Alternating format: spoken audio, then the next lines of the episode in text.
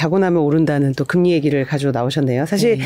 하는 총재 네. 후보 인사청문회가 있어서 이제 금통위 결정 이후에 그 당시에는 이제 하는 총재 부재에서 이제 금리 인상을 적극적으로 결정을 했는데 어 하는 총재의 후보자의 입장이 뭔지에 대해서 이제 궁금했어요. 그래서 여러 가지 이제 의견을 발표했는데 먼저 우리 그 조기호 기자 리포트를 보고 한정 기자하고 어 디테일한 얘기를 좀 나눠보도록 하겠습니다.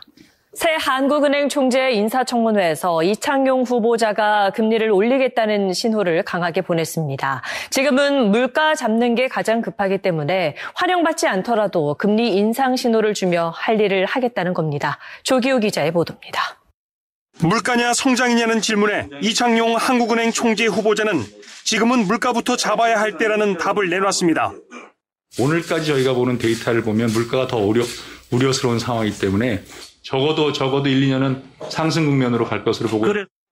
미국처럼 물가가 오른 뒤가 아닌 선제적으로 금리를 올려야 한다고 강조했습니다. 악역도 마다하지 않겠다고 했습니다. 인기는 없더라도 시그널을 줘서 물가가 더 크게 올라가지 않는데 전념을 하도록. 금리 인상폭은 물가가 얼마나 오를지 보고 또 경제 성장에 해가 되지 않는 선에서 결정하겠다고 덧붙였습니다. 금리를 올렸을 때 서민이 힘들어지는 문제는 범정부 차원에서 해법을 내놓아야 한다고 밝혔습니다. 또 대출 정책은 부동산과 관련돼 있고 규제를 완화하면 물가에 부담을 주기 때문에 점진적으로 가야 한다고도 했습니다. 이 과정에서 정부와 소통하고 조율을 하겠지만 정부 정책에 끌려가지는 않을 것이란 입장도 내놨습니다. 이 자리를 빌어 새 정부의 비전을 공유하겠다는 다짐 같은 게 필요하다라고 보는데 어떻게 생각하십니까? 그 객관적인 자료에 의해서 가장 좋은 어, 정책을 제안하는 것이 어느 정부에 관계없이 그 정부에 많은 도움을 주고 국가에 도움을 준다고 생각합니다. 윤석열 정부의 공약인 50조 원 추경에 대해선 불가피한 선택이라면서도 규모는 물가에 미치는 영향을 따져서 조절해야 한다고 제언했습니다. SBS 조교입니다. 네, 조교 기자 리포트 봤습니다. 그러니까 뭐 인기가 없어도 금리를 인상할 것이다 이런 그러니까 인기 없어도라는 표현은 아마 우리 이제 가계비 규모를 봤을 때 이 이자 부담이 얼마나 클지에 대한 우려까지도 여기 이제 포함된 말인 것 같아요. 그래서 결국은 하여튼 물가는 1, 2년 동안 더 오를 거로 보이는데 지금 현재 금리 수준하고 그렇게 되면 어떻게까지 오르게 될지 한번 짚어볼까요? 네.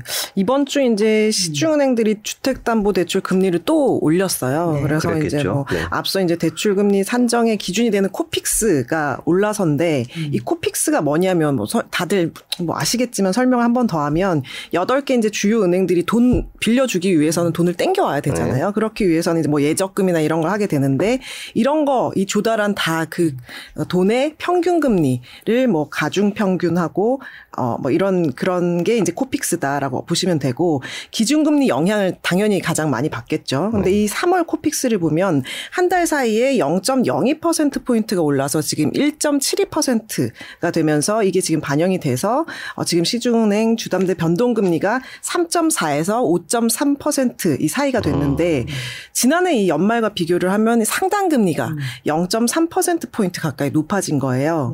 주담대 이 고정형 금리도 최고 금리가 지난달보다 1.4%나 급등을 하면서 6%대 중반이 지금 6%. 됐거든요. 예. 네. 지금 이 기준금리 1.5%뭐 앞으로 이제 두세 번더 더 올리면 2%가 되는 거고 그거 넘을 수도 있고요. 그리고 그러면서 이제 주담대 최고 금리가 연말에는 7%대 갈 거다 이런 전망이 있고요. 또 이거 말고도 이거보다 더 올려서 이제 2% 후반대 가 만약에 기준금리가 가면 요게 이제 주담대는 8%대까지 간다. 이런 얘기도 있습니다. 8%면은 어, 대출하신 분들은 부담이 엄청 클 것 같은데. 사실 이제 금리 인상기에도 그래도 아직까지는 변동이 유리하다 그래서 우리가 이제 고정으로의 전환율이 상당히 낮았는데 지금 고정이 6%대 중반이고 변동이 상단이 5.3까지 올라오면 이건 그 전환을 고민하는 분도 꽤 늘어날 것 같아요. 그죠? 그러면은 지금 역시 또 같은 얘기지만 이자 부담은 이제 더 커지는데 어 때요? 이제 열, 그 연령대별로 또 더 이제 이자 부담이 큰 연령대가 있겠죠. 그죠? 네, 네. 음. 아무래도 뭐 집 장만해야 하는 세대가 음. 이제 30대가 많으니까 음. 빚이 더 많을 텐데 다른 세대보다도 이 버는 거에 비해서 음. 이제 빚이 더 많았었는데 장혜영 정의당 의원실 자료를 보면 소득 대비 가계 대출이 얼마냐를 나타내는 LTI가 네. 지난해 네. 이말 기준을 해서 전체 평균이 240%였어요. 음. 20대 30대는 280%로 최고 수준인데 그러니까 빚 규모가 30대에서 는 2. 그러니까 내가 버는 거에보다 2.8배 그리고 전체는 이제 연소득의 2.4배라는 의미거든요. 전체로도 굉장히 높은 거예요, 그죠? 네. 그렇죠, 엄청 음. 높죠. 그, 근데 그 중에서 30대가 더 높은 거고 네. 이빚 늘어나는 속도도 또 30대가 빠른데 LTI 증가폭이 1년 사이에 30대가 이 전체의 두 배, 음. 두 배가 되는 그런 수치고요. 30대가 뭐, 뭐빚 많은 거 아까 말씀드렸듯이 당연한 건데 미래 소득을 좀 땡겨서 쓰는 게 빚이잖아요. 이거를 뭐 이걸로 빚으로 빚을 만들어서 자산을 만드는 거기 때문인데 금리 상승 국면에서는 뭐 다른 세대들보다 조금 더 리스크 관리에 좀 신경을 쓰셔야 되겠습니다. 뭐 이게 어떤 그러니까 이 빚을 뭐 했었는지에 대한 분류는 안 나와 있는데 아마 이제 신용을 낸 주식 투자도 있을 수 있고 네. 그리고 이제 작년에 이제 부동산 가격이 오를 때 이제 네. 좀 연끌을 하는 그런 것들이 여기에 반영되지 않았을까 이런 생각이 듭니다. 네.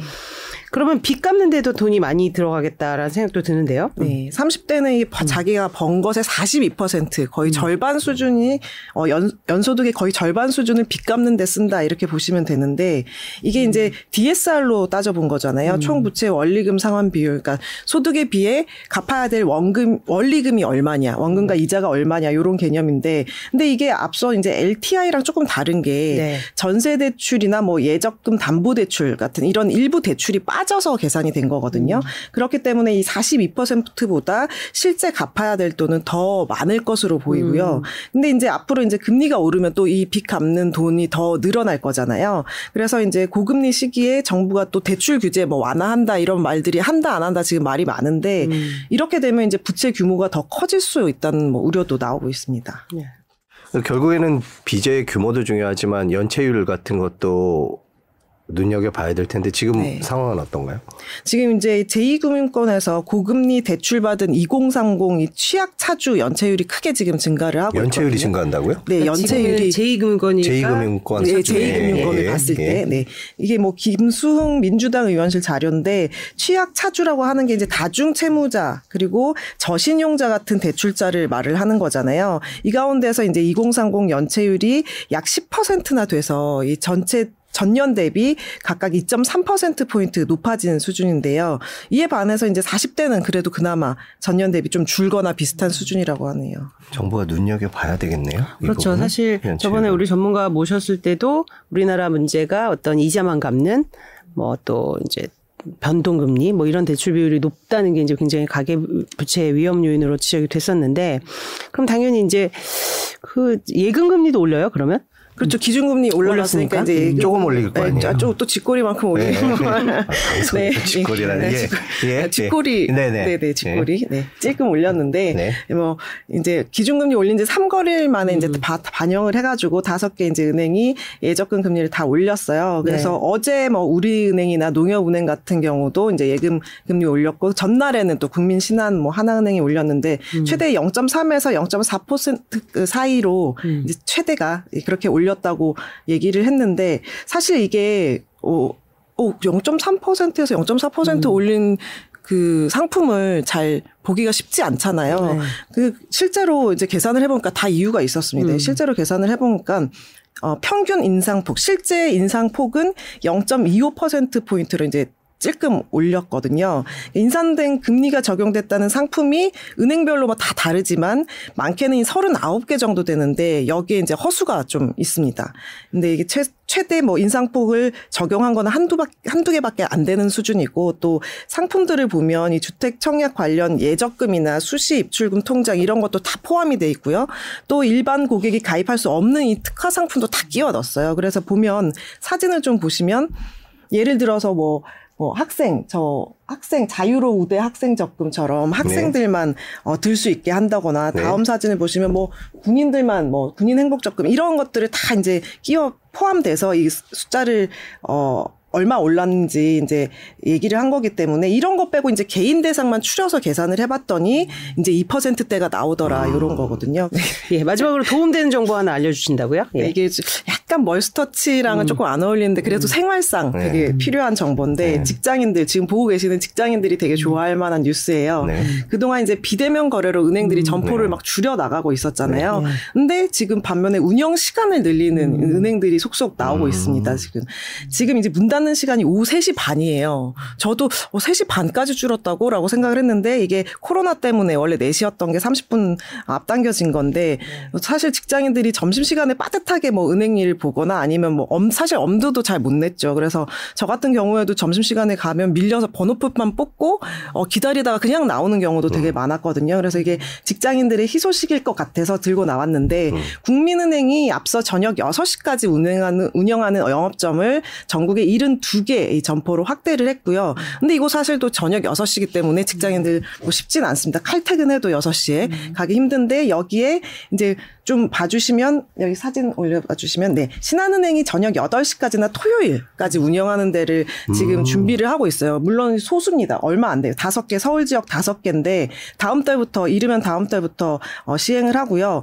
근데 영업점 이 창구에서 어, 할 수 있는 건 아니고 이 사진 다른 사진을 보여주시면 저렇게 어, 디지털 데스크라는 걸 활용을 해서 저기서 화상 상담 안에 있는 직원들이랑 화상 상담을 하고 하는 그런 창구 그런 어, 디지털 데스크를 활용해서 음. 이게 이제 창구에서 하는 업무의 90%를 처리를 할 수 있다고 하더라고요. 그래도 직장인이 네. 많은 지역이네요. 강남, 여의도, 디지털. 그죠? 네. 네. 음, 가산단지. 저 디지털 키오스크 처음 나왔을 때 제가 리포트했던 기억이 있는데 음. 아. 저기 대출은 안 됩니다. 예, 그렇죠. 예, 대출은 심사의, 영역이 예, 심사의 영역이기 때문에 내야 될 서류도 많고 대출은 네. 안 되고 나머지는 아마 저기에 음. 등록을 해야 될 거예요. 뭐 생체 등록이나 뭐 이런 음. 거 해서 자기 인증을 하면 이제 거의 대부분의 은행 업무를 볼 수 있다 이렇게 음.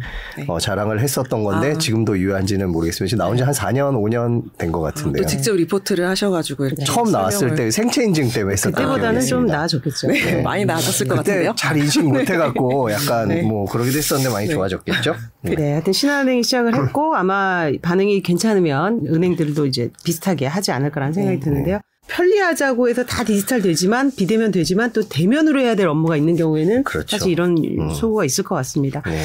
네. 필요하신 분들 정보가 되길 바라고요. 네. 오늘 한지영 기자. 예, 신한은행과 특별한 관계가 어, 있는 건 아니고요. 네. 네. 전혀 그렇지 않습니다. 네, 네 오늘 한지영 기자 도움되는 소식 감사합니다 고맙습니다. 감사합니다.